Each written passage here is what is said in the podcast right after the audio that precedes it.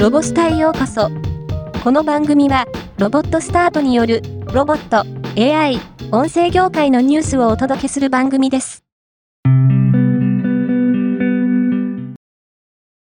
株式会社ユートレジャーは、宮崎駿初監督作品のテレビシリーズ未来少年コナンのロボノイドフィギュアを2月16日から4月29日までの期間限定で予約受付を行うと発表しました。未来少年コナン放送45周年にちなみ、計18イエローゴールド、シルバー925それぞれ限定45体の数量限定となっています。価格は、シルバー925、イエローゴールドコーティングが38万5千円、計18イエローゴールドが242万円です。日本科学未来館では、2月23日から25日の3日間、及び3月3日に、常設展示、オイパークに関連する2つのイベントを開催すると、ことを発表しました。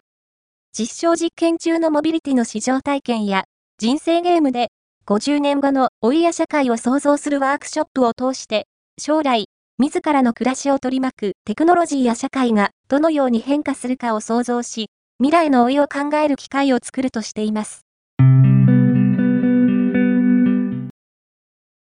デアゴスティーニジャパンは、マーベルの人気映画、アイアンマンの主人公トニー・スタークによって制作されたパワードスーツ、アイアンマンマーク3を、全高約60センチメートルのビッグスケールで組み立てるパーツ付きマガジン、アイアンマンを、2024年2月15日から、デアゴスティーニジャパンで発売すると発表しました。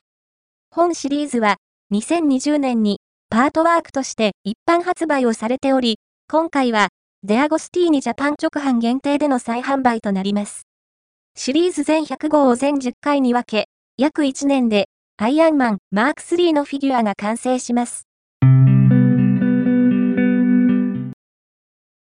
NEC は 5G を利用するユーザ端末の状況に応じて無線アクセスネットワークを動的に制御することでロボットや車両の遠隔制御といったアプリケーションの生産性を飛躍的に向上させる無線アクセスネットワーク自動最適化技術を開発しました。今後、実証実験を通して、本技術の開発を進め、2025年度内に実用化することを目指すとしています。今回のニュースは以上です。もっと詳しい情報を知りたい場合、ロボスタで検索してみてください。ではまたお会いしましょう。